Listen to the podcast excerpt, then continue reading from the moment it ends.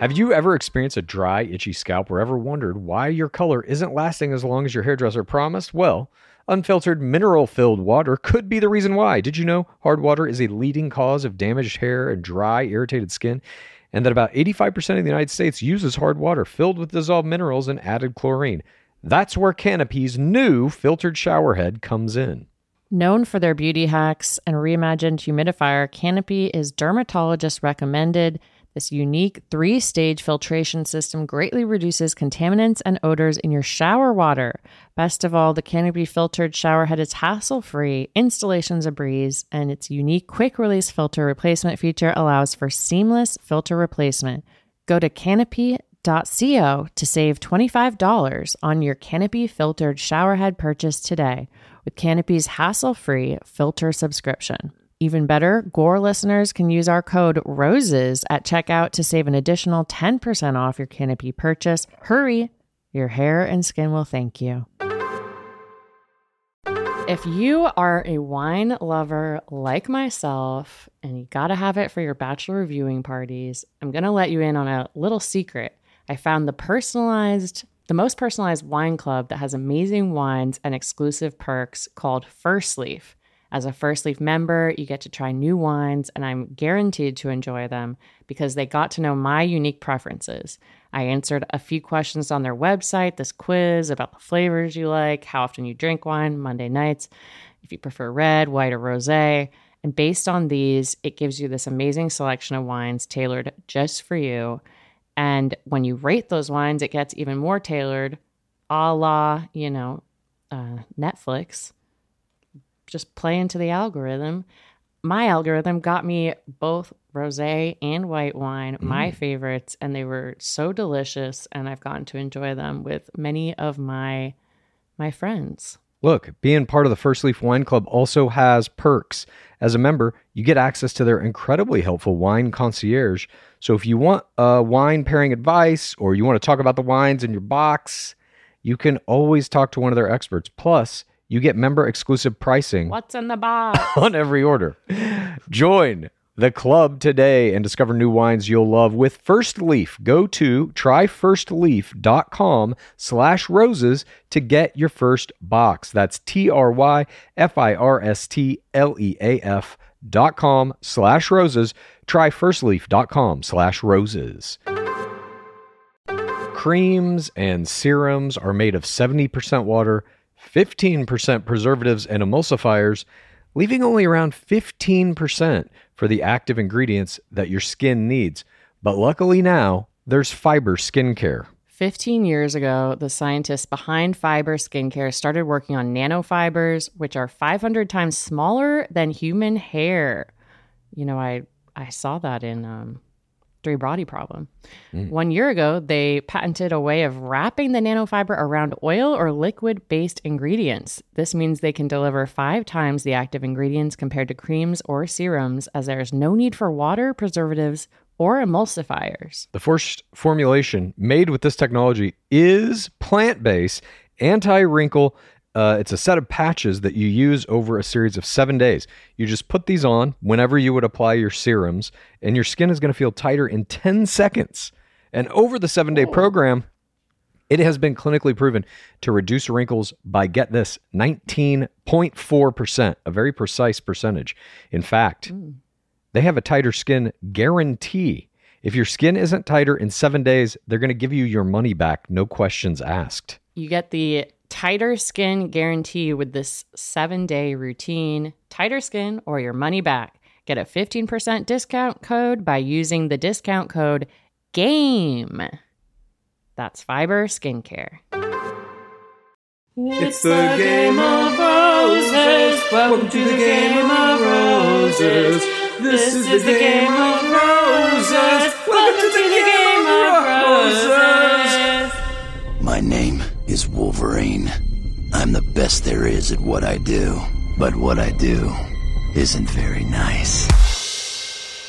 Welcome to Game of Roses. This is Pace Case. This is Bachelor Clues, and we thank you as always for joining us on this Friday for This Week in Bachelor Nation. We are going to have all your favorite Bachelor Nation news. There was quite a bit this week. We are going to have your parasocial play of the week. We are going to delve into a little bit of a Bachelor alternate universe. And of course, we are going to be doing Screams from the Pit, which all this season is sponsored by Relationship Hero. You can go to relationshiphero.com to get help with any relationship you might be in, whether you just started dating somebody, whether you've been married for 10 years, whether you're not in a relationship and you want to be in one.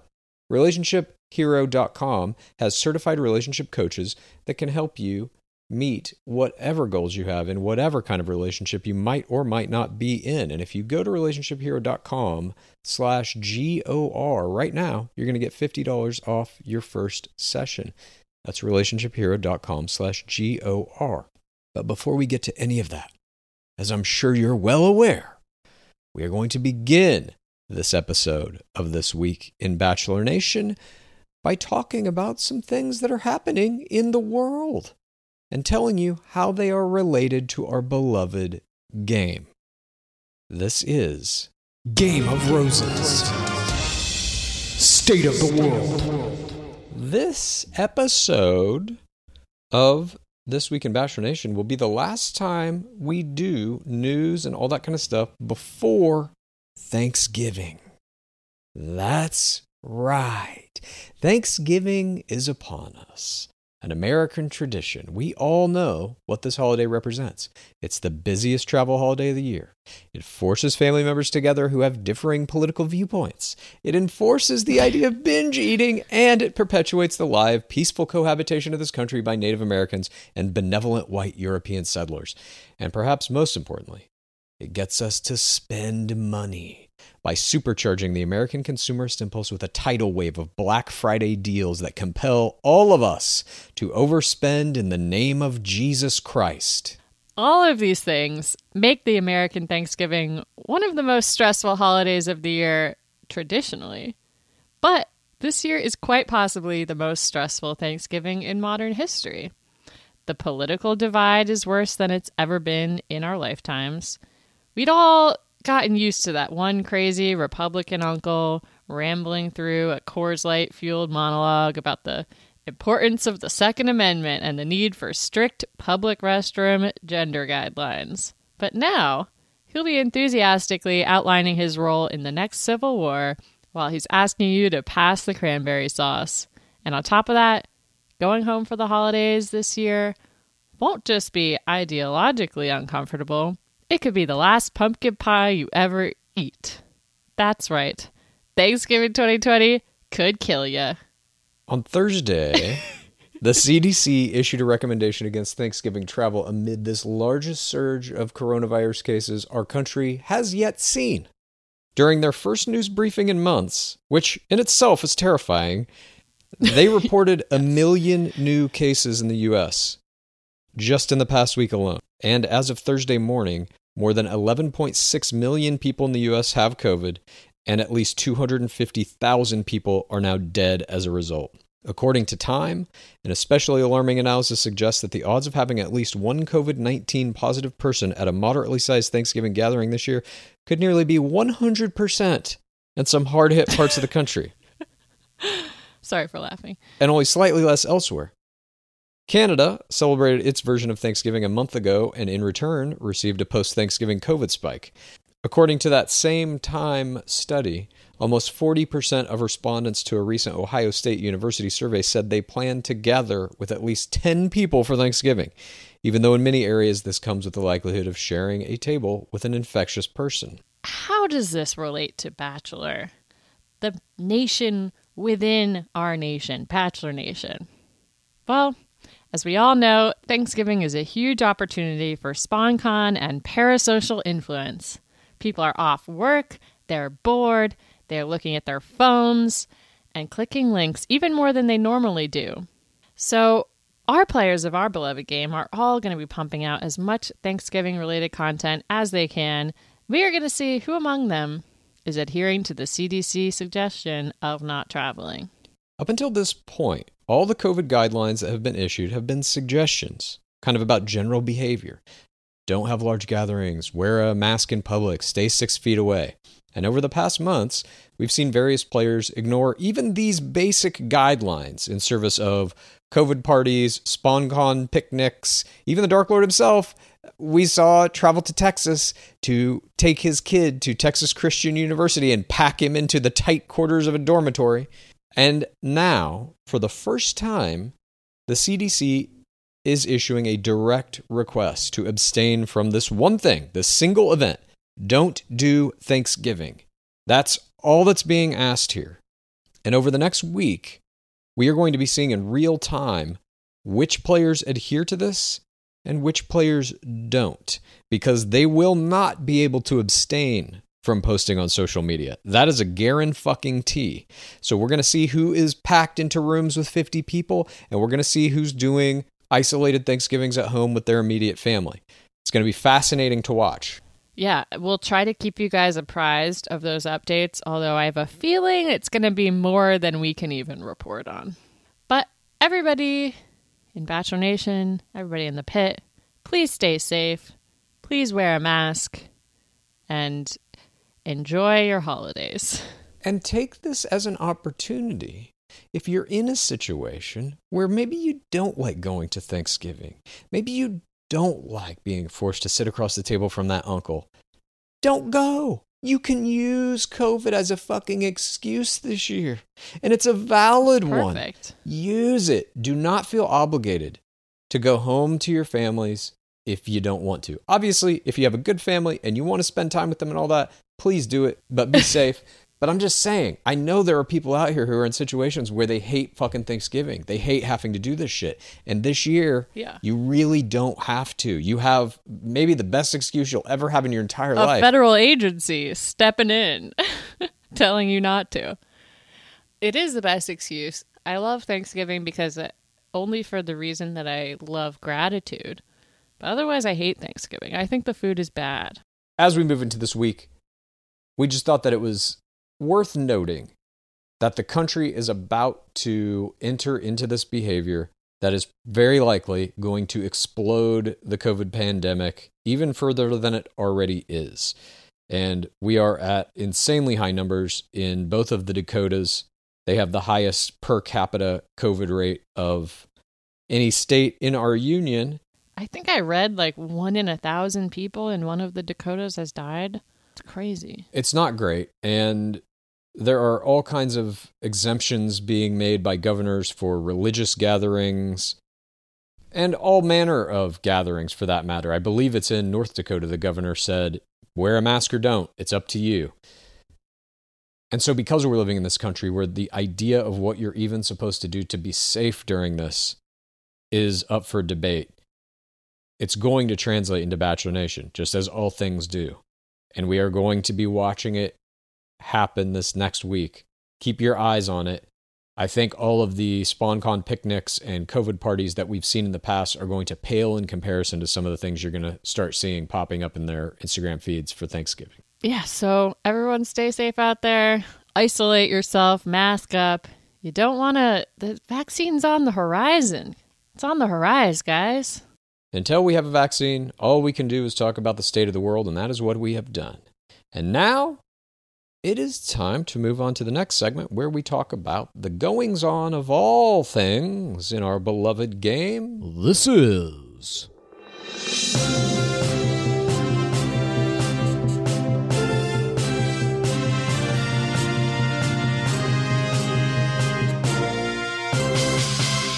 Bachelor Nation News. Starting out Bachelor Nation news. This week in Games. Games.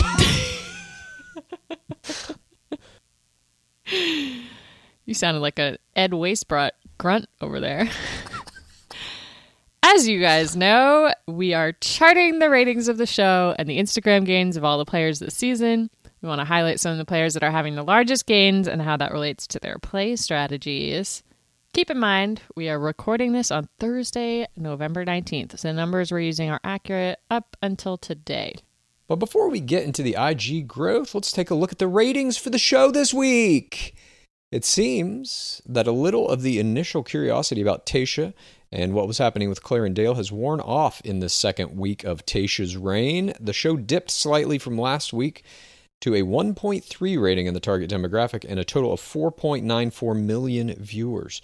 Despite this minor slide, it seems like the ratings are holding in the high 4 plus million viewer area, which is good news. And now let's take a look at which of this season's players are able to translate those viewers into followers. Claire gained 29,000 Instagram followers, bringing her to 979K. We predict she will hit 1 million soon. Tayshia Adams remains steady at 1.1 million. And the top five player follower gains from November 12th to November 19th today. Number one, Dale Moss. He wasn't even in the document this week, but he once again had the largest gain at 39,000, bringing him to 710,000. This is a huge drop off from his 343,000 gains in the past couple weeks. Will he break 1 million? Our prediction is yes.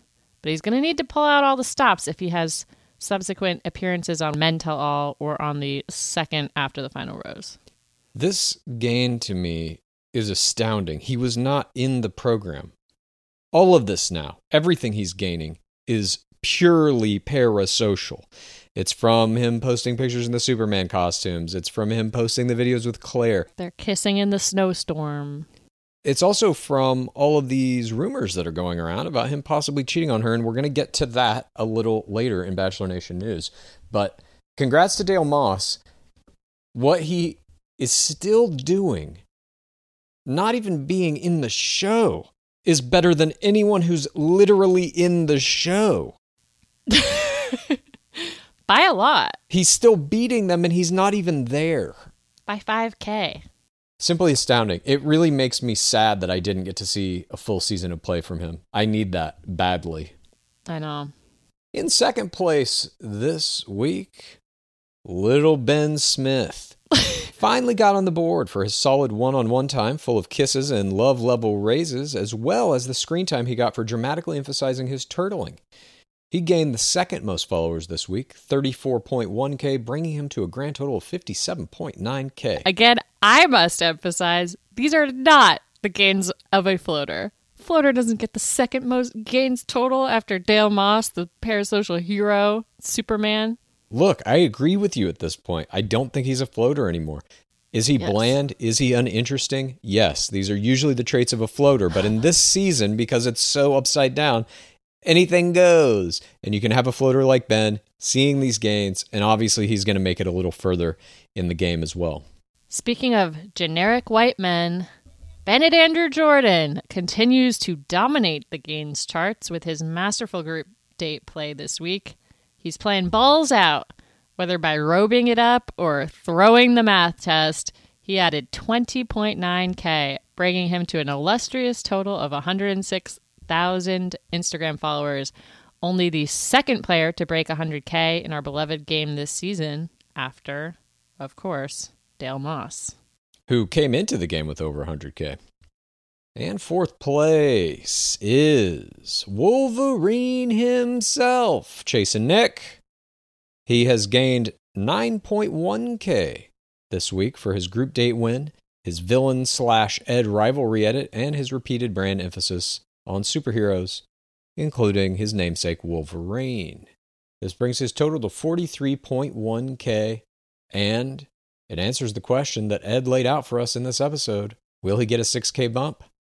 Yes, he did. Fifth place in gains goes to, he's always on these charts, Eazy. He gained 8.9K this week, bringing him to 63.2K. He did seem to have a drop off in his colorful narrator ITMs this week, however, with Joe Park seeming to fill in this role. I wonder if there is some reverse editing decisions going on based on the unconfirmed stories that we've been hearing surrounding sexual assault allegations. Whatever the reason for his disappearance from the document, he is still bringing in solid numbers every week. I find that pretty astounding. He was almost not in this episode. We saw him briefly here and there, and he's still getting fifth place in gains. Congrats to Eazy. Other notable gains include Zach C. He gained 6.4K for attempting to break up the Ed Chasen rivalry fight, as well as demonstrating his mature, grown ass man vibes on his Tayshia mini date, bringing him to 16.7K total. Bachelor Nation Reddit fave Joe Park gained 6.1K, nearly doubling his following this week to 13.1K for his colorful narrator ITMs, handling the forced physical fight group date with humor and aplomb. And in what is arguably the biggest news in gains this week, the smallest gain crown has been lifted from AJ Yalawan's tender head. Though he did only gain six followers this week, the smallest gain actually goes to Night One guy, Jordan Manier, who lost 300 followers. That's right, negative 300 followers. The drop offs have finally started. Paige Presley and Zach J also joined that club with minus 100 followers apiece. But that does it for this week in gains, and now we are going to move on to the meat of Bachelor Nation news, and we're going to start out with an item of Bachelor Nation news about Rachel Lindsay herself. On this past week's episode of her podcast with Van Lathan Higher Learning, she discussed something that we discuss all the time on this show the four audiences. She revealed a little something about gameplay and the nature of it, and we have that clip for you now, which we are going to play. You have to play the game. That's the thing with Bachelor. You have to play the game where you're trying to get the girl or the guy, whoever may be the lead. But then within the house, you spend more time with the people you live with. You got to play both hands. Okay. Mhm. You can't, you can't, you know, make an enemy of the people you're living with. I know Right. you don't understand the rules of the game, Dan, but this is one of the key rules to succeed on the why? show. But why though? Why can't you make an enemy of the people that you're living with? It's a competition. Like why? There is something called a two on one that you have yet to experience yet in Bachelor Nation. Uh, And that's why to you don't wanna be the I the have villain. experienced it. I said And in Bachelor Oh, Nation. th- yeah, it was one of the things I've been checked that one out of my box back in the 2000s. But go ahead. Okay, man. you know what's funny? I say two on one all the time when it, in regards to The Bachelor, and I never have thought of it that way. That's why it's so funny and dare I say refreshing to talk to someone who is Mhm. not a part of Bachelor Nation because you don't hear things the same way I'm that I do. you, this The. Bachelor is a freaky ass show. Yeah, all this. I didn't know that it was all of this kissing, all of this fucking. Now you're talking about some two on ones. I didn't know all of this stuff was going on in the Bachelor Pornhub mansion that you guys got going on over there. I didn't know that was happening, but you were saying though, there's a there's so something now called you're what happy happened- you subscribed then. Yeah, what happened to the what happens during the two the, the two on one is where and you're already starting actually no next week you'll start to see it being set up. So the two on one is where you have two people in the house who do not get along. They can't get along at all. And you see this as a storyline throughout the the season. So they eventually put them on a date with the lead but she's got to go with both of them on the date so instead of it just being one on one a group date you've got the two guys who don't like each other, or girls who don't like each other, and she has to make the decision on who she wants or he wants to keep. So why is that bad then? Because that becomes your storyline, right? You you become that person who's so caught up in the drama rather than focusing on the girl. Because that's all Mm. they're gonna show of you. You also gotta win the audience over. There's there's so many games that have to be played here. This, to me, is just more evidence that the game is beginning to be seen in a new way, more like a sport. And these ex players revealing these things is helping us move into the next era of coverage. She essentially identified the second audience and says there are many games being played here. She understands that it's not just about getting the ring, it's not just about moving through it. It's about satisfying the producers, satisfying the players, the lead, ultimately Bachelor Nation as a whole. She gives a specific strategy recommendation here that you don't want to get this villain edit because you don't want to end up on the two on one. I thought it was hilarious when Van says he did a two on one in the 2000s. I laughed my ass off. Van Lathan is so fucking funny.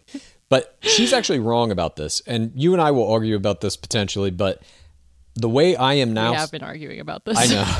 the way I'm now seeing the game is a little different. Everybody thinks the 2 on 1 is dreaded. Everybody thinks the 3 on 1 is dreaded. I would argue that depending on when this happens in the season, it's not necessarily the case because there are some one on ones where you think that's a good thing, but it's just a planned execution.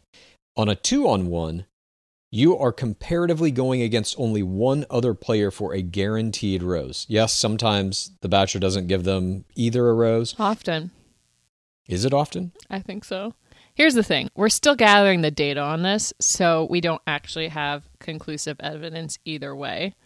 But I think your stats on the two on one are not great. And I think you're going to see those stats reflected in the, even if you get that rose, the next week your chance of going home is very high.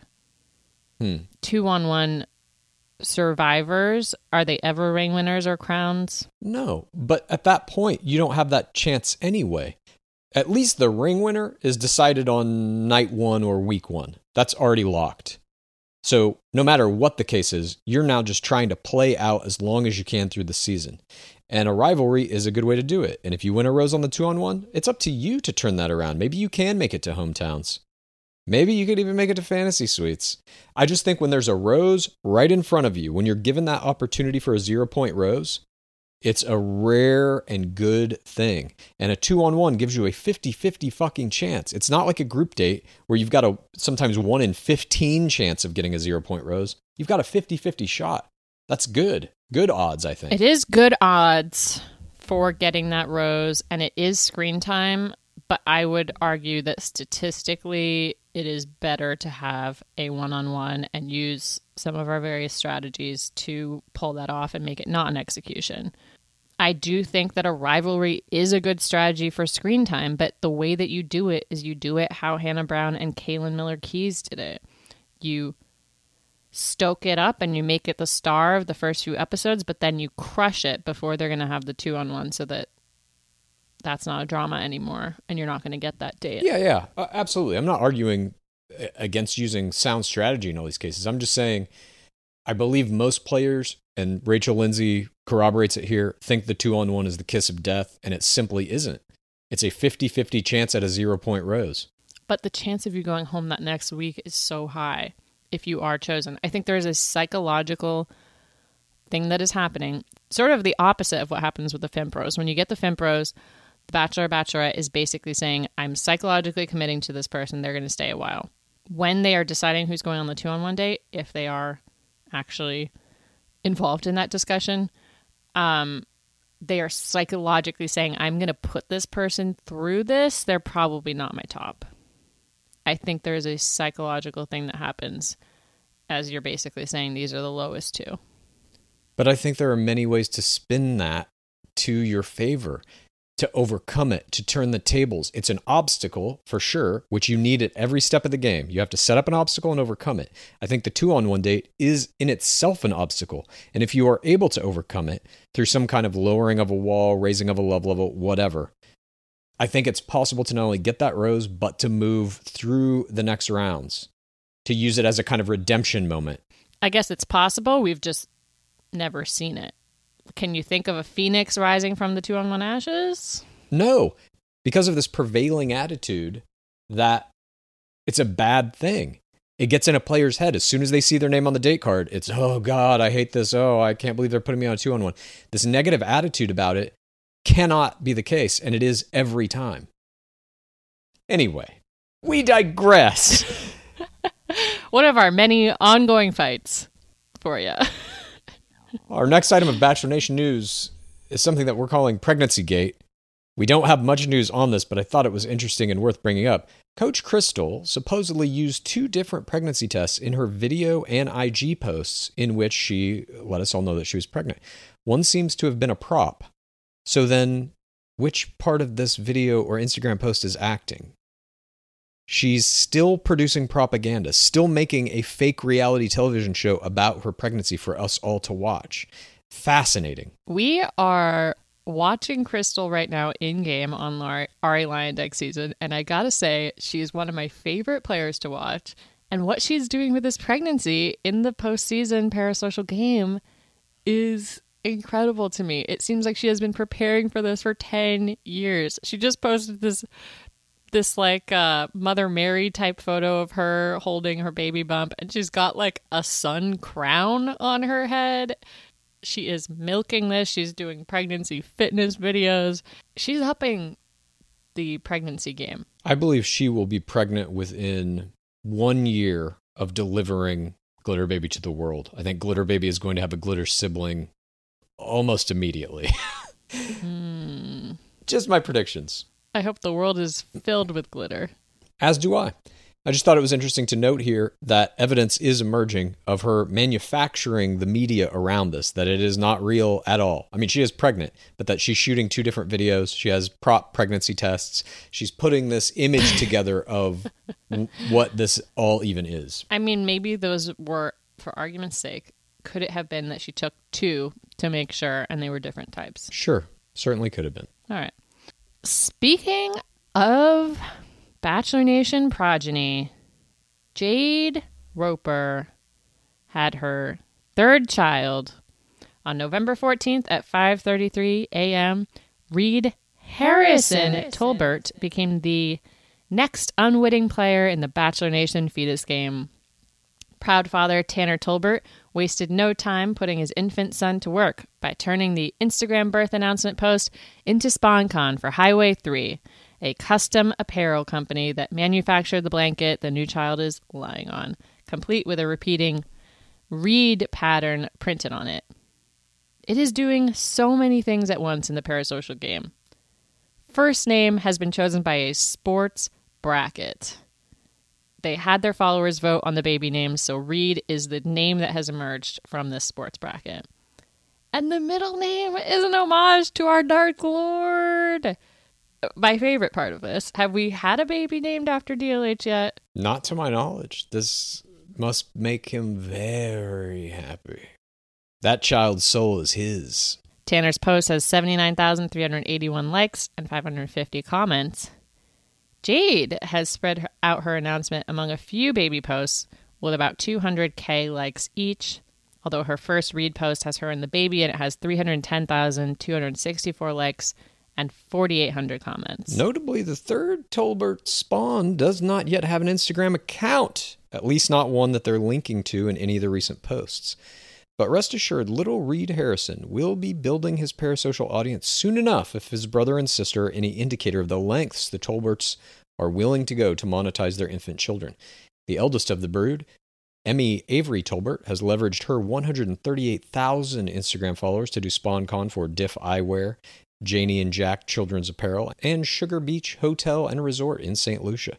And the middle child, one year old Brooks Easton Tolbert, has already put his 86.2 thousand followers to work, shilling for brands like Highway 3, which we're seeing Reed shilling for as well.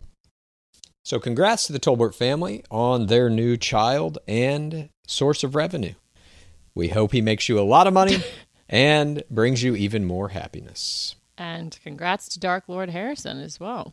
Big moment for him. A new piece of his evil legacy will live on. Speaking of evil legacies, Clickbait, our favorite podcast, was number one in Apple iTunes podcasts for TV and film charts last week, fueled by a takeover by Rachel Lindsay and Becca Kufrin, who stepped in for a second round of an interview with the new bachelorette, Tayshia Adams. The first half of the interview was started on their podcast, Bachelor Happy Hour. Grocery Store Joe and Hannah Sluss are notably completely absent from this episode, and late last week, Sluice appeared on Becca Tilley's podcast, Scrubbing In, where she divulged that she is no longer a part of the clickbait trio, saying that she was just there in the beginning to help them get started. And on today's most recent episode of Clickbait, she confirmed her departure directly. Here's that clip. We are getting back on track. Well, kind of, because our girl Hannah Ann has some words she'd like to share with you guys. So I'm going to pass the mic over to her. Hey everyone. Before we get started on today's podcast, I just wanted to hop on here and just acknowledge how much fun I have had the past couple of weeks. Not only getting to know Store Joe and Tayshia, but being able to host this podcast. It's definitely been one of the most, definitely one of the highlights of this year. I've just had such a great time, but it seems to be right now in my life, I'm tackling on new responsibilities and truly honing in on finding myself more and like what makes me happy and my passions. And right now, um, I feel like it's best for me just to focus on what I truly love doing, which is being the host in the kitchen. And um, not to say that I've had just the best time hosting on this podcast, but definitely going to start tackling on some more responsibilities and really wanting to devote more of my time and energy into that. But I want y'all to know that I'm going to be listening. I'm going to be your biggest hype woman for the podcast. And I'm just so excited to cheer you guys on. And um, not only that, but cheer Tayshia on for this season of The Bachelorette. And I'm just so excited for every everyone um, involved in the podcast and can't wait to see what's next for Clickbait. The rest of the Clickbait episode features Tayshia, Grocery Store Joe is there, and they bring in Natasha Parker as their accomplice to round out the trio. We don't know if Natasha is going to be there permanently or not. I would guess not. I think she is a temporary fill in.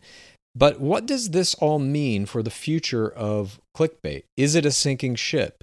Hannah Sluss was their biggest parasocial engagement. She even has a following larger than Tayshia, who is now at 1.1 million. Arguably, Tayshia is more important because she's the current bachelorette, but this seems like a strange move for them to have fired Hannah Sluss. And it also seems like a strange move for Hannah Sluss to have left willingly. I don't believe that it was on the up and up, as she claims in this clip. I don't think she's happy about leaving necessarily. Something weird has happened here for her to leave this show, and I don't know what it is. It is so strange because it can only be one of two things she quit or she was fired, and neither one makes any sense to me.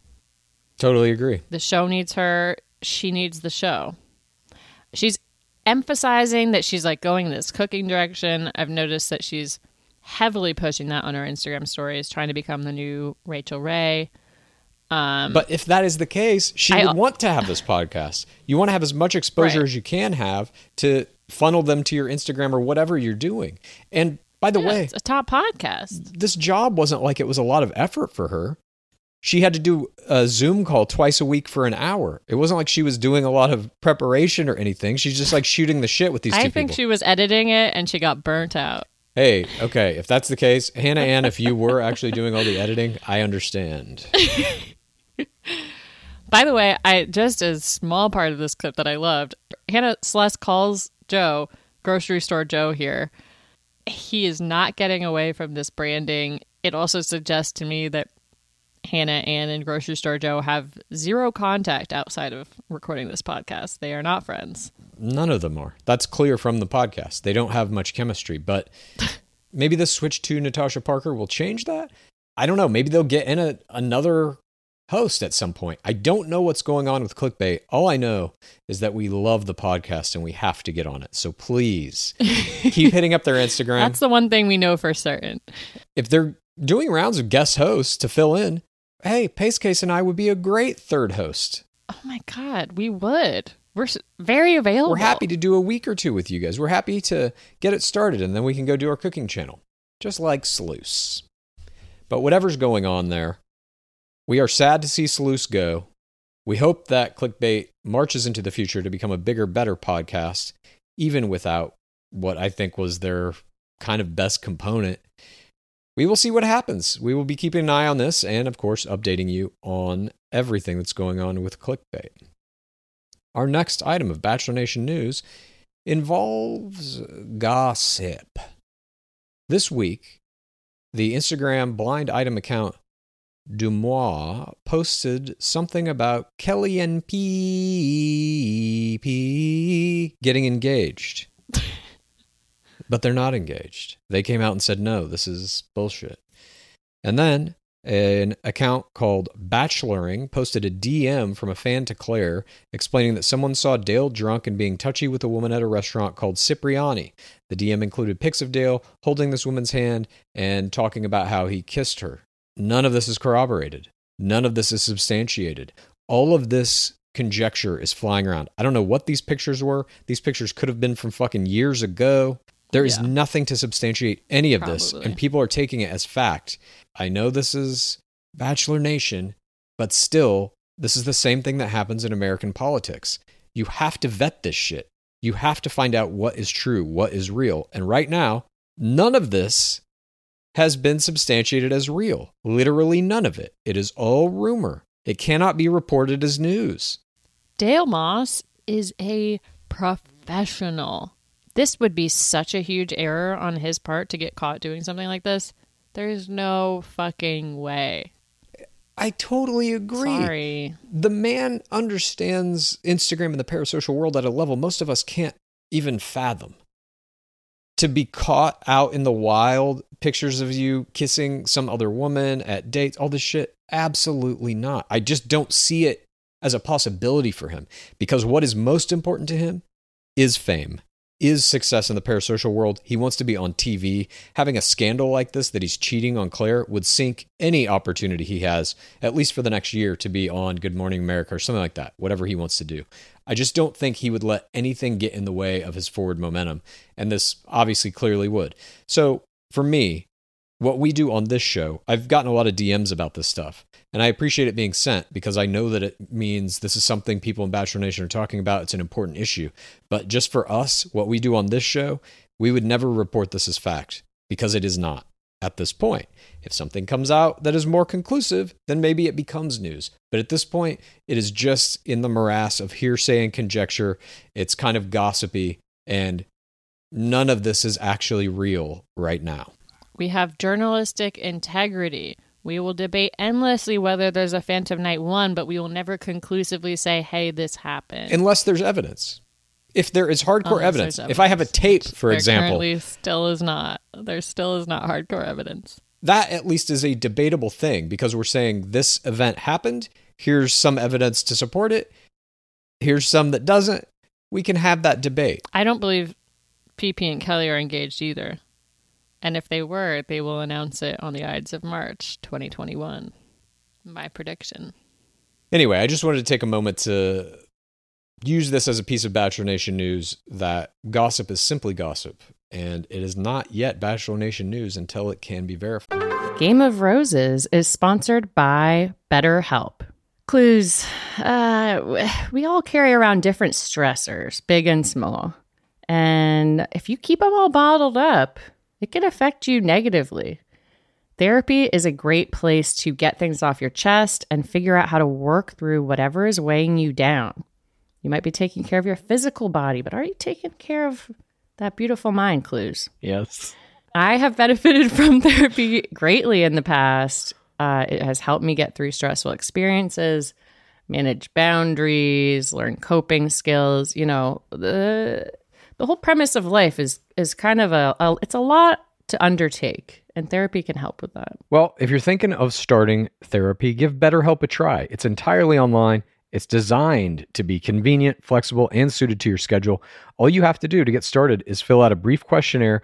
Then you get matched with a licensed therapist, and you can switch therapists literally at any time for no additional charge. Get it off your chest with BetterHelp. Visit betterhelp.com slash game of roses today to get 10% off your first month. That's betterhelp, H-E-L-P dot com slash game of roses. Clues. Mhm. I've been on a mission. I'm trying to find the perfect T-shirt. Yeah. um, because it's spring. I'm ready to get out there. I'm ready to peacock. Luckily, the perfect t shirt does exist, and you can find it at Skims. From cropped silhouettes to long sleeve layering tees, there's a style for everyone. You guys know how excited I was that Skims became one of our sponsors for this podcast. They have great basics and foundations. I got the boyfriend t shirt in Onyx. That's kind of a dark black color, and the cotton jersey long sleeve t shirt in Kyanite, which is kind of like a blue green. And they're both so comfortable. It's basically like you are wearing no- nothing. Great for free spirit types. Well, for all the free spirits out there right now, you can shop the Skims t shirt shop at skims.com. Now available in sizes XXS through 4X. If you haven't yet, be sure to let them know we sent you. After you place your order, select podcasts in the survey and select our show in the drop down menu that follows. Again, that's Skims. Clues. It is springtime. It is the off season. It mm-hmm. is Gore Girl summer. The weather's getting warmer. Thank. Dark Lord Palmer. And it's time to say goodbye to jackets and sweaters and cowls and hello to shorts and tees. I wanted to update my wardrobe for the long haul, get those staple pieces, and I found Quince. Now I have a lineup of timeless pieces keeping me looking effortlessly chic year after year. I got the cotton modal scoop neck tee. It is so cute. It is literally the first thing I reach for in my dresser when all my clothes are washed. You know those special items.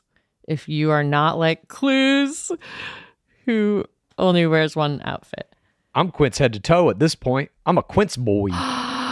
I'm a source boy, Quince boy. you Let's got no idea. I'm wearing Quince t-shirts, Quince pants, Quince long sleeve t-shirts, Quince pants, Quince sweaters, Quince pants. I'm quinced.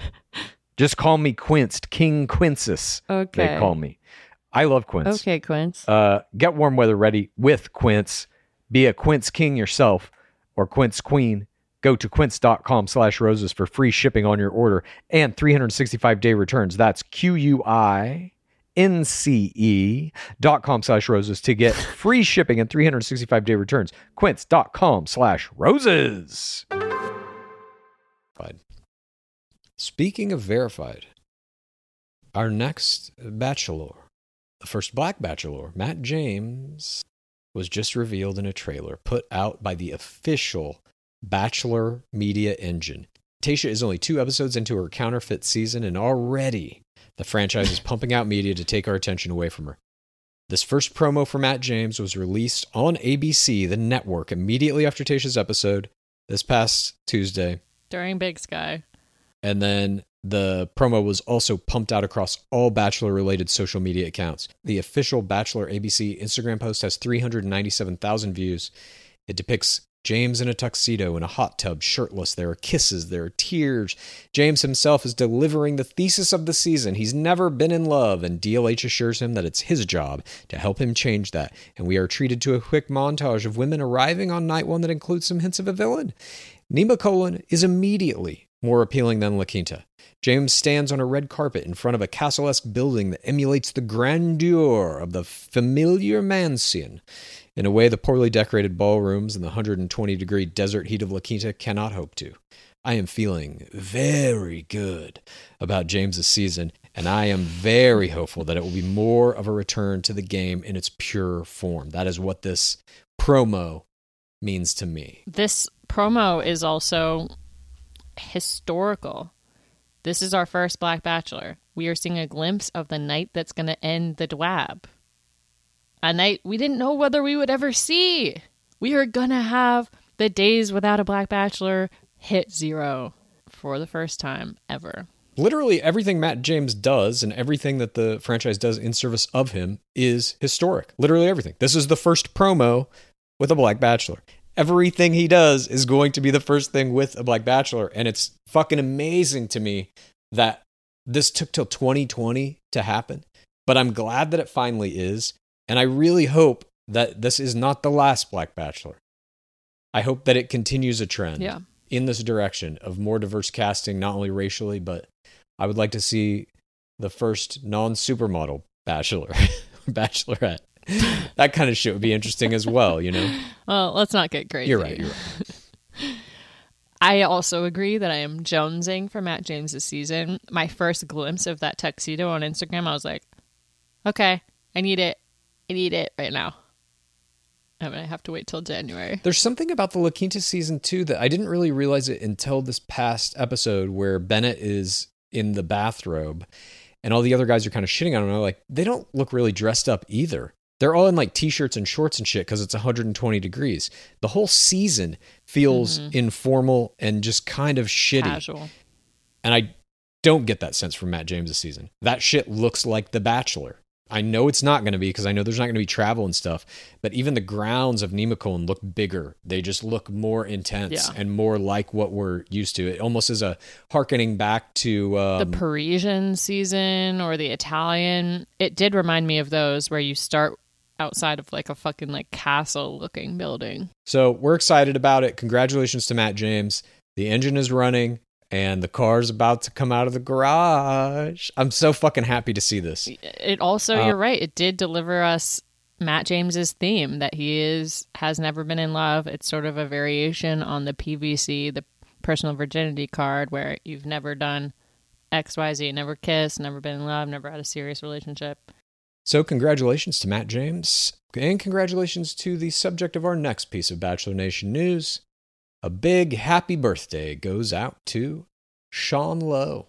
On November 16th, the Superman of the Bachelor franchise, the poster boy for falling in love and making the process work, turned 37 years old. Still got a long life ahead of you. You got a beautiful family, and we love watching what you do. And I think you're going to be a fixture in Bachelor Nation in a much bigger way in the coming years. This is just a little prediction, but I can see the light in DLH's eye starting to dim, and they're going to need someone new in there. I don't know if Sean Lowe's capable, but I think he's on the list. I mean, we mentioned it in last episode, but in our power binge, we see we see the trends, and there is a strong trend short, towards showing Sean Lowe in every fucking season. He definitely has the most appearances of any player in the history of the game across all seasons. It's pretty astounding to watch, and we hope that with your 37 years, you get a little more wisdom, and maybe one day you will be the new Dark Lord. That wraps up our Bachelor Nation news, and now we move on to that portion of our show in which we examine some of the highlights from all social media plays that our beloved game has to offer. This is The parasocial play, play, play, play, play of the week. Our first parasocial play contender of the week was Wolverine himself, Chasen Nick. He performed a very cringe TikTok dance. He's coming for PP's cringe crown with this. I literally could not stop watching. He has very Luke from the OC vibes to this. He's like, Welcome to the OC, bitch, I'm Wolverine. And this video was shown. The Bachelor was replaying it. Everywhere in Bachelor Nation was replaying this video because of its power. However, Chasen doesn't seem to understand the power of cringe because he has deleted the video. We can only assume he took it down because people were, were reacting to it in a way he perceived to be negative. But in the current world of parasocial media, all views are good views. Chasen, a lesson that must be learned if he wants to capitalize on the cringe niche. Our second notable parasocial play comes from Coach Crystal herself. She posted a sonogram music video. It has 16,000 likes, 234 comments as of this recording. It is simply a video of Glitter Baby in her womb, set to JJ Heller's song Big World Baby. The selection she uses in the video features the lyrics You're not too small to do great things. She's just giving us a small hint at what's to come for Glitter Baby. Glitter Baby's pre life is starting off on a note of optimism and love from her mother, Coach Crystal.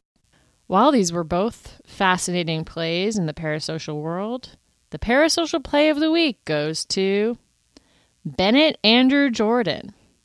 As impressive as he has been on the field this season, he is quickly proving himself to be one to watch in the parasocial world as well. And this week he executed a play that had a degree of difficulty I didn't even know existed.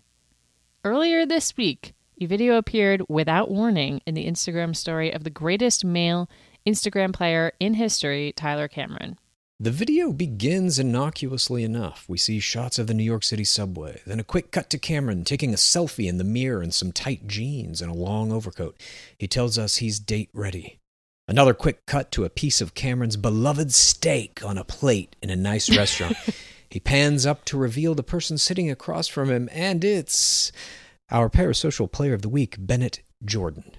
From Cameron's POV, we see a glass come into frame that clinks with Bennett's martini and the two cheers.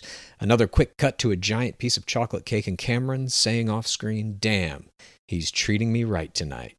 To which Bennett replies, What are you gonna do? You gotta treat the young pup right. This 21 second video is one of the highest level pure parasocial plays we've seen from any player on this season of The Bachelorette.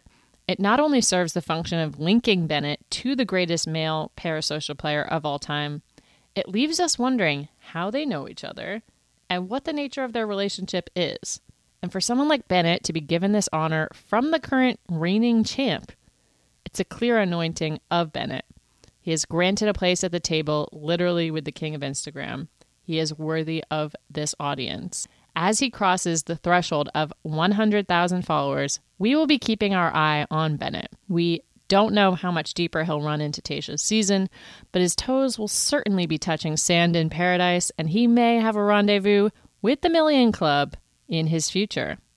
Congrats to Bennett for this week's Parasocial Play of the Week. And another notable element of this play has to do with Cameron himself. As much as he attempts to distance himself from the franchise and present an image of himself as being above it by dating supermodels, doing huge SponCon, he also still does YouTube videos with Hannah B. He knows that he's got to remain linked to this franchise in order to retain his parasocial power. And by doing this video with Bennett, he shows us something very interesting about his parasocial wherewithal. He knows that his appearances with Hannah Brown are starting to hit their ceiling of diminishing returns. As she fades from the spotlight, with Claire and Tayshia taking over as the most recent bachelorettes, Cameron is proving that he has his eye on the future of the franchise, and he's already making decisions about who to align with as the game marches into the next era. I would not be surprised at all if he starts dating one or possibly multiple frontrunners for Matt James's season once it's over. Keep your eye on that. Oh, I love that. We will never know this, but I am so curious of who initiated this interaction. As are we all. That's part of the power of this play. There are more questions than there are answers, and we will all wonder until our dying day. Mm-hmm. The play will live on in our minds far longer than it will live on on Instagram. But that wraps up our coverage of this week's parasocial plays, and now we want to dip a little toe into the space time continuum and talk about something that happens when we're power binging and we see events as they occurred in our reality, but we know in other realities they occurred much differently. This is Bachelor Alternate Universe! As I mentioned earlier this episode, we are at Arie Luyendyk's season in our Power Binge, going through all seasons and episodes of The Bachelor. And something caught our eye this season, and that is the player Maquel Cooper.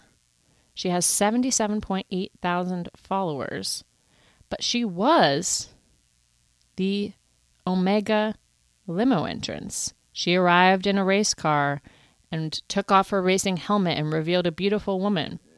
And she seemed to be doing pretty well in Arie's season.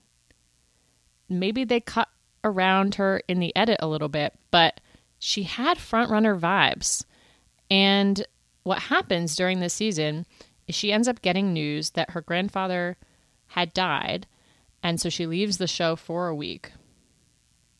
But we began to picture a Bachelor alternate universe where Maquel's grandfather lived on at least through the end of the season, and she wins Arie's season, and little baby Alessi is never born. There is an alternate Alessi, a Maquel Alessi. What would that look like? And would Makel be good enough at social media to generate hundreds of thousands of followers for whoever alternate Alessi is? I agree with you. She was a front runner. It wasn't just a grand entrance she had. It wasn't just a race car. She came in in a Formula One car. This is something she herself cannot even pilot. So it's beyond just renting a classic car like they did for Bekah Martinez.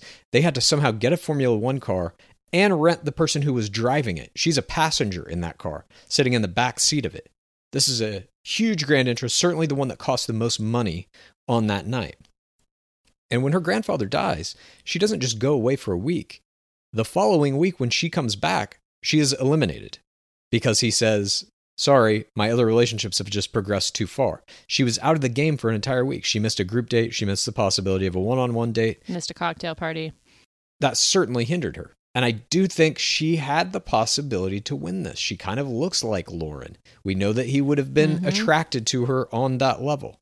And I think she was, in some ways, she almost is the amalgam of a Becca Kufrin and a Lauren Burnham. She's like in the center.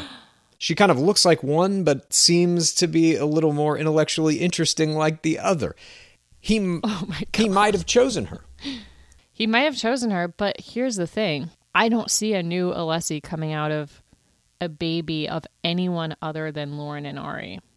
Because I think Lauren is the special sauce to this parasocial powerhouse couple.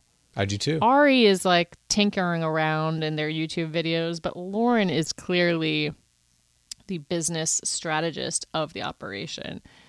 I don't think you see that with a Kufrin baby. I don't think you see that with a Maquel baby. I think Lauren, while she played a very strong, quiet, good girl floater game on Arie's season, I think she is a parasocial genius.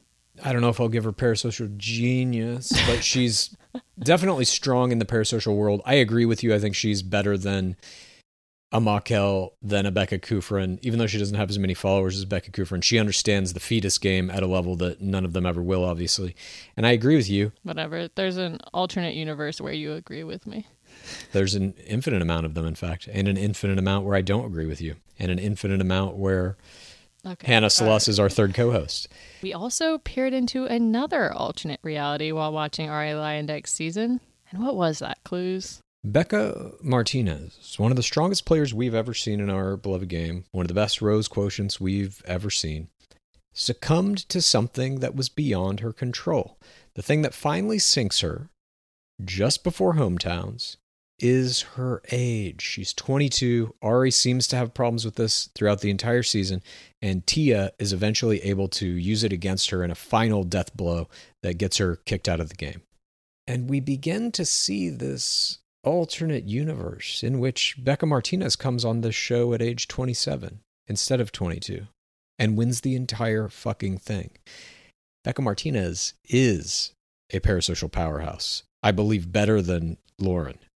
And if Oh, for Bekah sure. Martinez would have gotten married to Arie and had whatever that version of Alessi is, I think that version of Alessi is a god, a parasocial god, I should say.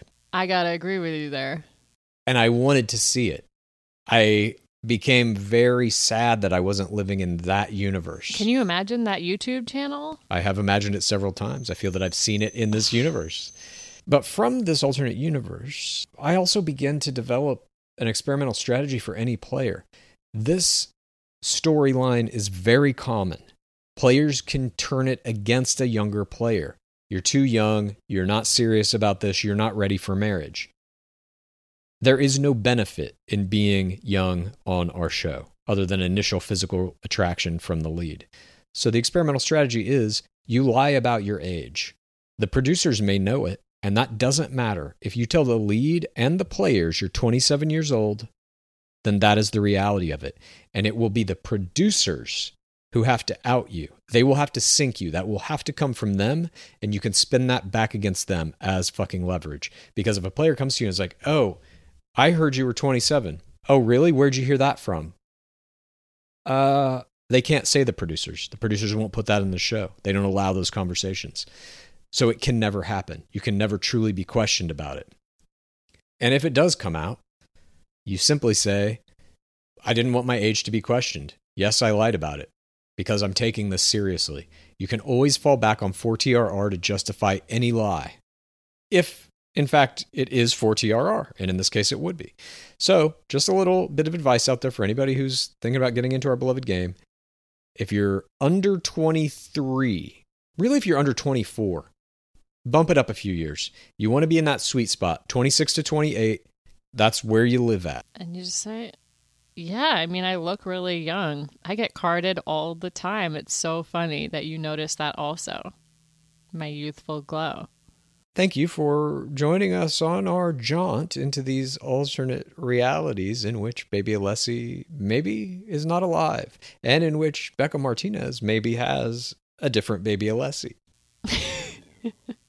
and now we've come to that time in our show where Pacecase and I are going to descend into the darkest corners of the pit to discuss our problematic relationship with this show.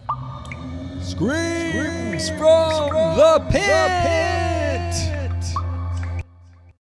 As always, this season of Bachelorette, Screams from the Pit is brought to you by Relationship Hero. You can go to relationshiphero.com and get one of their certified relationship coaches to help you with whatever kind of relationship you might find yourself in or not in. Whether you're dating somebody and you're just starting out getting to know them, or whether you've been married for a hundred years, or if you're not even in a relationship but you want to be in one, any one of their certified relationship coaches will help you with whatever goals you might have.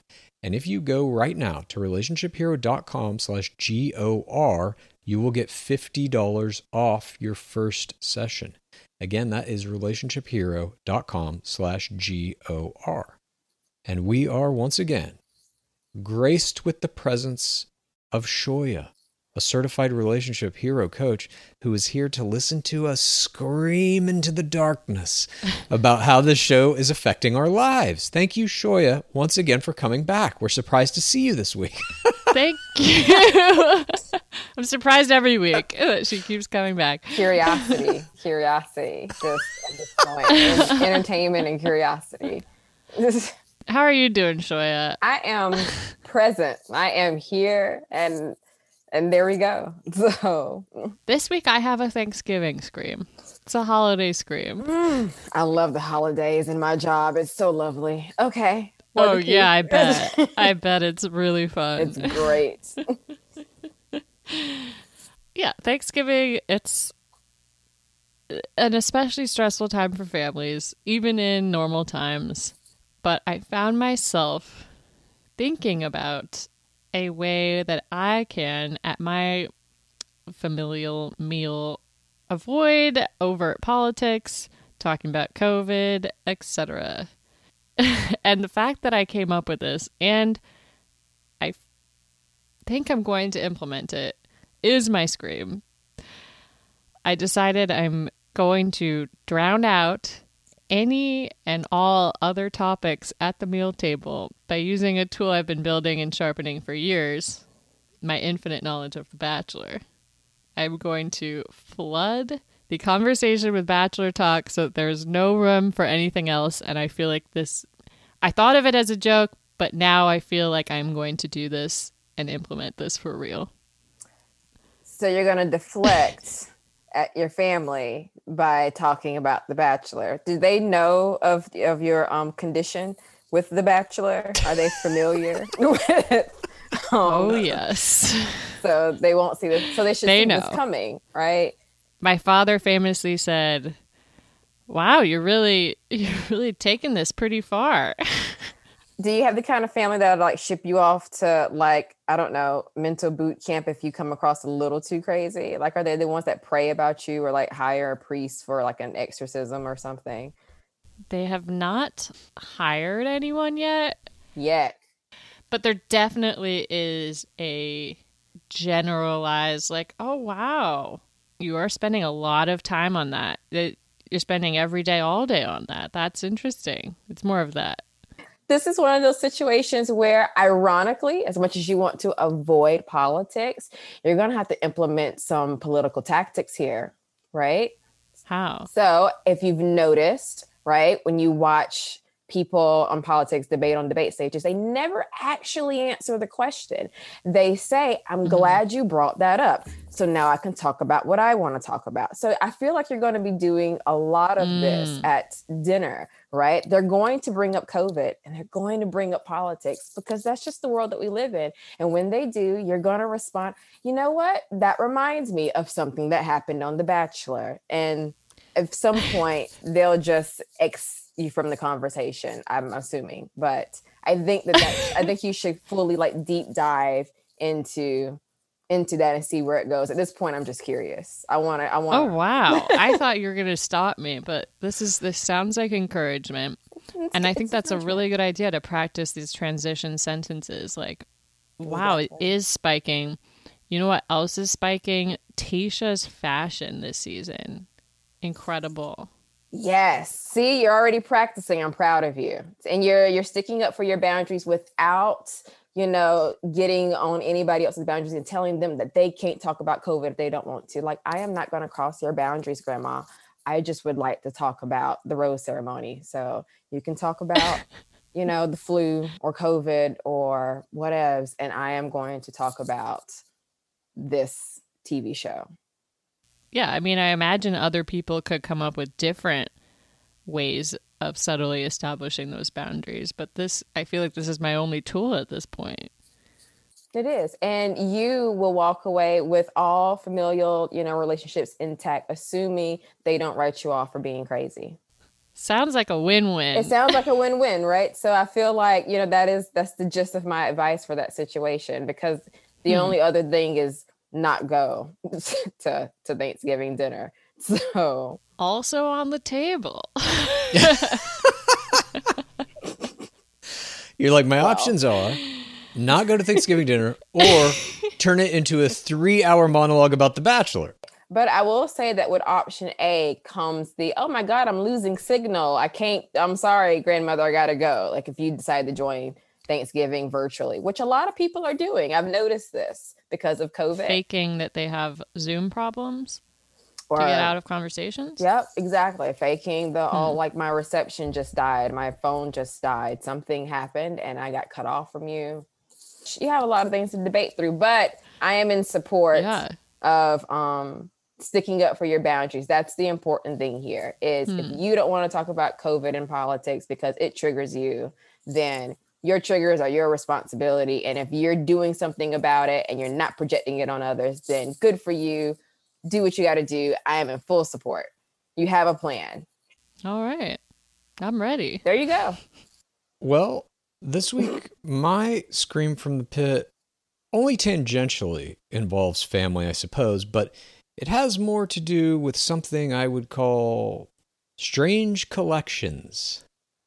This is something I've been engaged in basically my entire life, and it started with my dad. When I was a little kid, we would collect baseball cards together. And some of my fondest memories are going to the baseball card store with him, buying a box of whatever the most recent baseball cards were. We'd come back home. Usually at Christmas, actually, this would happen. I have very strange memories of that happening in my grandparents' house. We would unwrap all the baseball cards, and he would have these checklists printed out of every fucking card in the set. We would go through it meticulously with a pen, checking each of them off as we got them, and we would complete entire sets, complete these collections. That sounds like the all American dream right there. So And so this continued into adolescence. Baseball cards became comic books. My father was not into comic books. So this was something that I did with my friends or in a kind of solitary capacity. Then throughout college, it became Magic the Gathering cards. This is a customizable trading card game. And those cards actually have, in some cases, significant monetary value now. They're collector's items. In some cases, some of these cards are worth tens of thousands of dollars individually. In adult era, it switched to kind of weirder things. There was a hotel down the street from me that I used to go to to get drinks with friends, and they had these pens that I really liked. And so every time I went there, I would always take the pen that they brought with my bill when I signed the check, and I now have a collection of probably a hundred of these pens just sitting in a little cup on my desk. And so in recent years, I thought to myself, I don't do this anymore. I haven't had a weird collection in a long time. And then the other day, I found myself typing out what I didn't even realize was a checklist for a new collection. These are items that I want to put in something I'm calling the Pit Gallery. These are things that appear in the show, usually gifts given by players to the lead or vice versa. In most cases, they are pieces of art that are created by the players themselves. And as we've been doing this thing called the hyper binge, watching every episode of the show back to back to back to back, I'm becoming aware of how many of these things there are, these items, what they are, where their kind of comparative value is against one another. And I have my first piece in the gallery. It is a painting done by a night one girl named Alex Dillon from Colton season. She most notably dressed in a full uh, sloth bodysuit. And this item that I have from her was not part of the show. I just saw her do this painting on her Instagram, and I reached out to her and said, Hey, can I buy that from you? She sold it to me. It now hangs in my home. And so it's kind of the gateway drug of this strange wonderful. collection. And now, as I'm typing out this checklist of these items, and I'm generating the checklist, by the way, there is no official set of what these things are. It's just me saying, oh, Hannah Sluss gave a painting to PP on night one. I want that painting. This person gave. If you can believe it, no one else is tracking this. I believe you. someone else is tracking it. And not only am I tracking it, I've now begun sending out probably, I would say, one DM a week to a player who had one of these items. For example, this week was Brittany Taylor. She was on Arie Luyendyk's season. She competed in a crash up derby in which she became so injured that she went to the hospital. And when she came back, Arie Luyendyk gave her a certificate that said most badass player or something like that. And so I messaged her hardcore. to say, "Hey, do you still have that certificate? I'd love to take it off your hands. I'm putting together a collection of these things." And she actually was very nice and messaged me back and said she looked for it. But I'm trying to acquire these things. I am putting together this strange collection. Even if I don't have the objects, I'm putting together a collection in my mind. I'm putting together that checklist. And I don't know if this is a worthwhile pursuit in terms of time and effort. And yet, I think it is. I think that because no one else is doing it, because these items, these artifacts do have importance, at least in my mind, in the same way that if you go to like the Football Hall of Fame and you see a Super Bowl ring or an old Joe Montana jersey or a football that was used in a Super Bowl, these items have that same value in reference to our game, Wow. The Bachelor. I agree. I knew that Clues had Mm. been sending like a few Um, messages, but I didn't know this was a That's weekly concerning. thing. That's that's that's a little bit deep in. That was a depth of the pit that I don't think I've experienced before. I live here. and then in my mind, there is this treasure trove that exists, and maybe it does or doesn't, but in my mind, it fucking does. That there's just some storage locker somewhere on the Warner Brothers lot that has every one of these objects in it that has been given in the course of the game all the way back to season one. And I, I just want to get my hands on these things. And the highest value items, monetarily and psychologically, and importance of the game, are essentially our game's version of Super Bowl rings. And these are the engagement rings that were given to players, and the engagements were broken. Somewhere those rings still fucking exist. And in some cases, these rings are worth like $150,000 because they're very ostentatious. They have a lot of diamonds in them. But you can buy Super Bowl rings on eBay now because there have been so many Super Bowls, so many people have them that were on the team that have sold them for one reason or another. You can get these authenticated Super Bowl rings from players who weren't very big name for relatively nominal fees. I don't know if that's ever going to happen in this case, but certainly somewhere these broken engagement rings exist. Someone has them, and these would be kind of the pinnacle level items in this collection. They displayed one on a group date in the Museum of Broken Relationships, remember? I do remember Nick Viall season, yes. wow, I'm left speechless, and that's hard to do. Um, that's, I know. I don't think I've ever seen Shoya react like this to a scream. And Clues has said some some interesting stuff.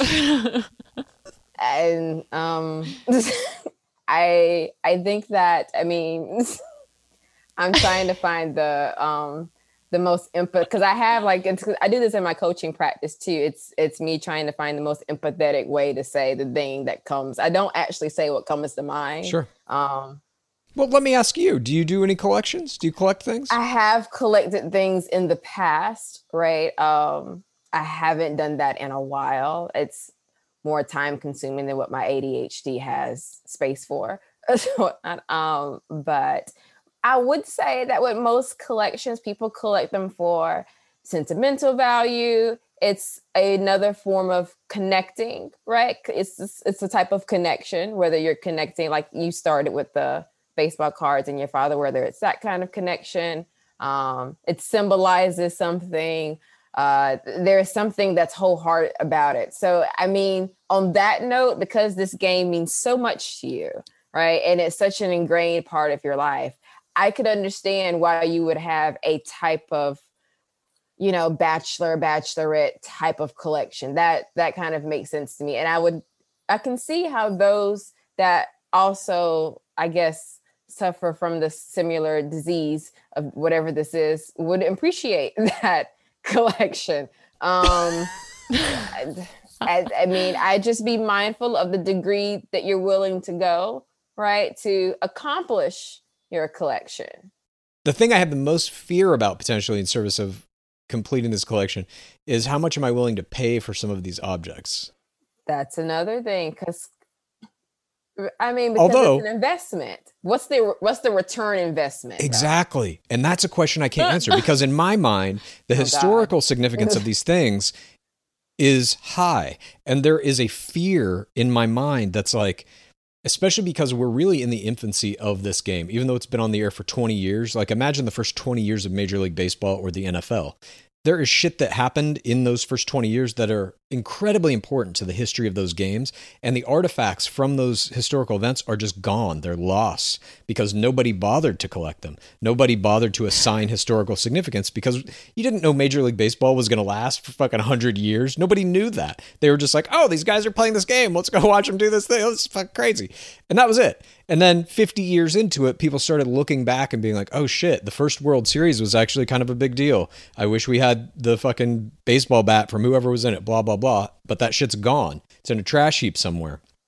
And I think similarly, that could be happening here because it's a TV show and all TV shows have a very rote protocol of preserving everything from sets to costumes to whatever in storage lockers at the studios that make them. I think much of it is probably there, but there are these other pieces that have to do with things players received or gave to leads that are in their possession. And that shit is like it's up for grabs. Who knows what happened to any of it? And that that's kind of the stuff that I'm trying to like preserve to some degree through what I- again, I have none of it. I just have a checklist at this point, but that's how it goes in my head.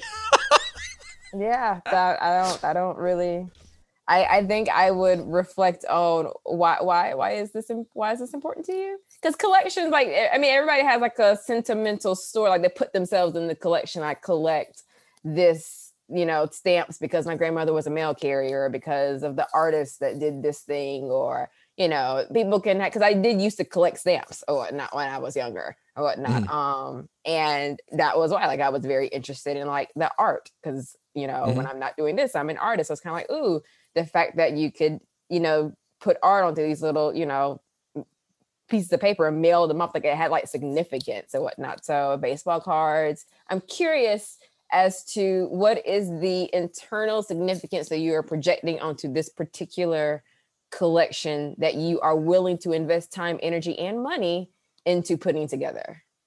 There's obviously a personal interest in the show, but I think the broader interest in terms of what you're asking the significance of it is that reality television is American culture. It's the most important thing we make now because it is the 100% most accurate reflection of what we are as a country, as a society. And so to me, the rise of reality TV from the early 2000s to where we are now is the most significant time in American media culture.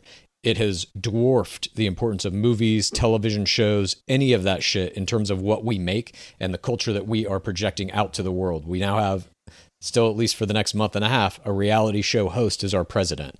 And everything that social media is is an extension of reality television. And social media is now what guides all of us in every decision we make. So for me collecting these items are it's not just important in the history of the bachelor which certainly it is but it's important in a broader sense that this is the history of reality television.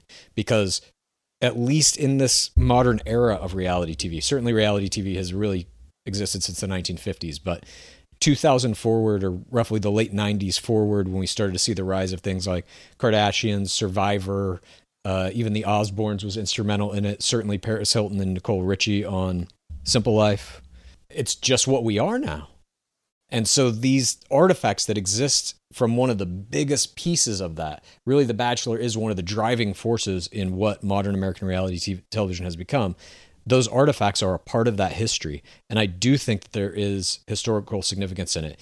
And it's going to require Americans to understand how important reality TV actually is and not dismiss it as this frivolous, guilty pleasure, but to actually own up and say, no, we're a morally bankrupt society who is very interested in surface over substance, and that's what all reality television is. Once we accept that, I think that the history of it becomes something we can actually finally look at instead of pushing it away as frivolous entertainment. And I think that these items, at least for me, are kind of representative of it. I mean, some of them are funny and bizarre items, like a sketch that somebody did of the main character of the lead of the show that they gave to them on that night, or like the certificate of being the most badass person because you had to go to the hospital because of a group date that you were forced to go on. These items kind of serve as reminders of the strange nature of the game itself that the people involved are worthless. It's only the image they can convey on the screen. We don't care if you get injured. We'll give you this award. Now smile pretty for the camera. It was so inspiring. Um, that last sentiment. But you know, this actually, you know, full like full disclosure, this is why I support, you know, which is why I'm not talking about it at the screen. It's because I tell everybody, like it doesn't really matter what you're doing. It does matter to some degree. Let me rephrase that. It does matter what you're doing. But Yeah. you know the why, if you're able to articulate efficiently to me the why, then I mean, that's it. I think it's a lot of people are doing things and they don't really know why they're doing it or whatnot, or they can't articulate it. They're just kind of going on some autopilot. And I'm like, what's controlling you? But you seem to be very clued in and very aware. And for that, I'm like, well, hey, I support it. And I actually, being that you described it in a historical type, um, like preserving history, right? So we we are thank today we are thankful for the people in the past, right, who you know preserve their history so we can look at it i think there's something there. I'm actually very curious if you could find um these you know gifts or whatever that highlight because pop culture changes dramatically pop culture has changed dramatically within the past couple of decades and it hasn't you know previous because of the internet and social media so it's like always changing. I'm curious if each season of the bachelor reflects back some type of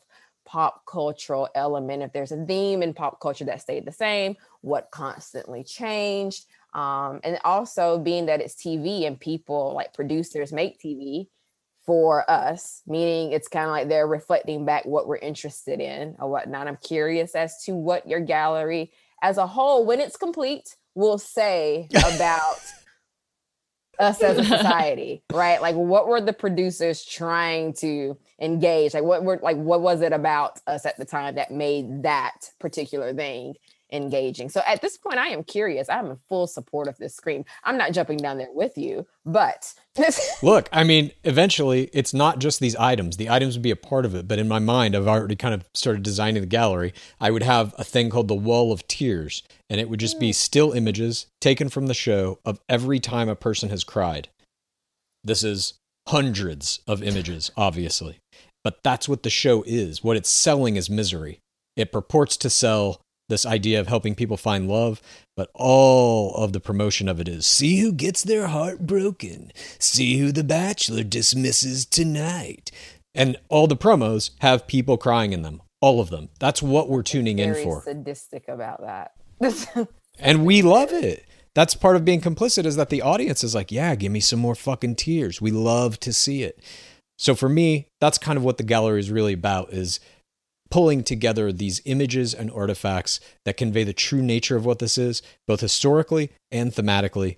I don't know if I'll ever get there. Like I said, I have one piece in the gallery and it's not even something from the show. It's something a player made far after the show. well, you have We'll one see where I get. professional who supports you.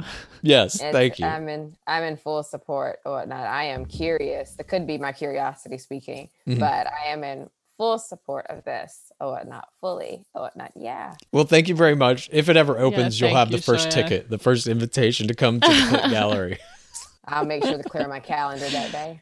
Perfect. Great. But thank you once again, Joya, for joining us here in the pit. It's been a pleasure, and we hope you will come back next week. Have a happy Yeah, Thanksgiving. You have a happy Thanksgiving. oh, I will. Thank you again, Shoya, for joining us deep in the pit. I mean, I'm God, I'm surprised by some of Shoya's reactions sometimes. She says full go full steam ahead with the pit gallery and with my uh machinations for my meal. So guess I will. And thank you all for joining us on this journey this week in Bachelor Nation. We hope that you all are safe this Thanksgiving. If you are bored and looking for some other material, you can subscribe to our Patreon, www.patreon.com slash game of roses for all of our bonus content. And anything we come up with. Sometimes we're experimenting. We did a little fun experiment this week. And of course, thank you for sending us all the beautiful tidbits that you are sending us. I love to sit in the bottom of the pit and look up and see them drifting down like snowflakes, each beautiful in its own way. Tid, tid, tid. Ting, ting, ting. And before we go, what is the Dwab at? It has been 6,814 days without a Black Bachelor. Praise be Lord Harrison. Please rate this podcast. Please review this podcast. Please get a friend to listen to us and then please rate this podcast.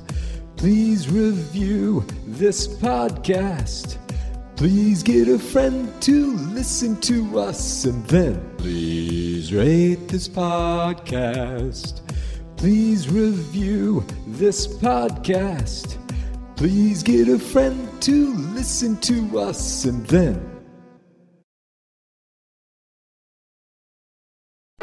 Creams and serums are made of 70% water, 15% preservatives and emulsifiers, leaving only around 15% for the active ingredients that your skin needs. But luckily now, there's fiber skincare. 15 years ago, the scientists behind fiber skincare started working on nanofibers, which are 500 times smaller than human hair. You know, I I saw that in um, Three Body Problem. Mm. One year ago, they patented a way of wrapping the nanofiber around oil or liquid based ingredients. This means they can deliver five times the active ingredients compared to creams or serums, as there is no need for water, preservatives, or emulsifiers. The first formulation made with this technology is plant based, anti wrinkle. Uh, it's a set of patches that you use over a series of seven days. You just put these on whenever you would apply your serums, and your skin is going to feel tighter in 10 seconds. And over the seven day program, it has been clinically proven to reduce wrinkles by, get this, 19.4%, a very precise percentage. In fact, they have a tighter skin guarantee. If your skin isn't tighter in seven days, they're going to give you your money back, no questions asked. You get the tighter skin guarantee with this seven day routine. Tighter skin or your money back. Get a 15% discount code by using the discount code GAME. That's Fiber Skincare. Sweaters, candles, the dreaded bathrobe. Unfortunately, Mother's Day gifts can be a little predictable and boring. That's why an Aura frame is the perfect gift to mix things up this year. It was named the best digital photo frame by Wirecutter. Aura frames are guaranteed to bring joy to moms of all ages. My mom loves hers. I'm throwing pictures of Skaboolian, our cat, up there. She's laughing. She's texting me. He's so cute. I wish I could meet him. Cute. It's the next best thing to to meeting my cat, really. You know, I love that it was so easy to set it up. I've recently learned I'm not good at uh, building things and I need an easy install. And Oh. this only takes about two minutes to set up the frame using the Aura app. Aura frames are Wi Fi connected, come with unlimited storage, so you can share as many photos as you want from your phone to your mom's frame. She'll be grateful it's not another sweater, and she'll love the frame to see more of you. And right now, Aura has a great deal for Mother's Day. Listeners can save on the perfect gift by visiting auraframes.com to get $30 off plus free shipping on their best selling frame. That's A U R A frames.com. Use code ROSES at checkout to save. Terms and conditions apply. If you are a wine lover like myself and you got to have it for your bachelor viewing parties, I'm going to let you in on a little secret. I found the personalized, the most personalized wine club that has amazing wines and exclusive perks called First Leaf. As a First Leaf member, you get to try new wines, and I'm guaranteed to enjoy them because they got to know my unique preferences. I answered a few questions on their website, this quiz about the flavors you like, how often you drink wine, Monday nights, if you prefer red, white, or rose. And based on these, it gives you this amazing selection of wines tailored just for you. And when you rate those wines, it gets even more tailored, a la, you know, uh, Netflix just play into the algorithm. My algorithm got me both rosé and white wine, my favorites, and they were so delicious and I've gotten to enjoy them with many of my my friends. Look, being part of the First Leaf Wine Club also has perks. As a member, you get access to their incredibly helpful wine concierge. So if you want uh, wine pairing advice or you want to talk about the wines in your box, you can always talk to one of their experts. Plus, you get member exclusive pricing What's in the box? on every order. Join the club today and discover new wines you'll love with First Leaf. Go to tryfirstleaf.com slash roses to get your first box. That's T-R-Y-F-I-R-S-T-L-E-A-F dot com slash roses. Tryfirstleaf.com slash roses.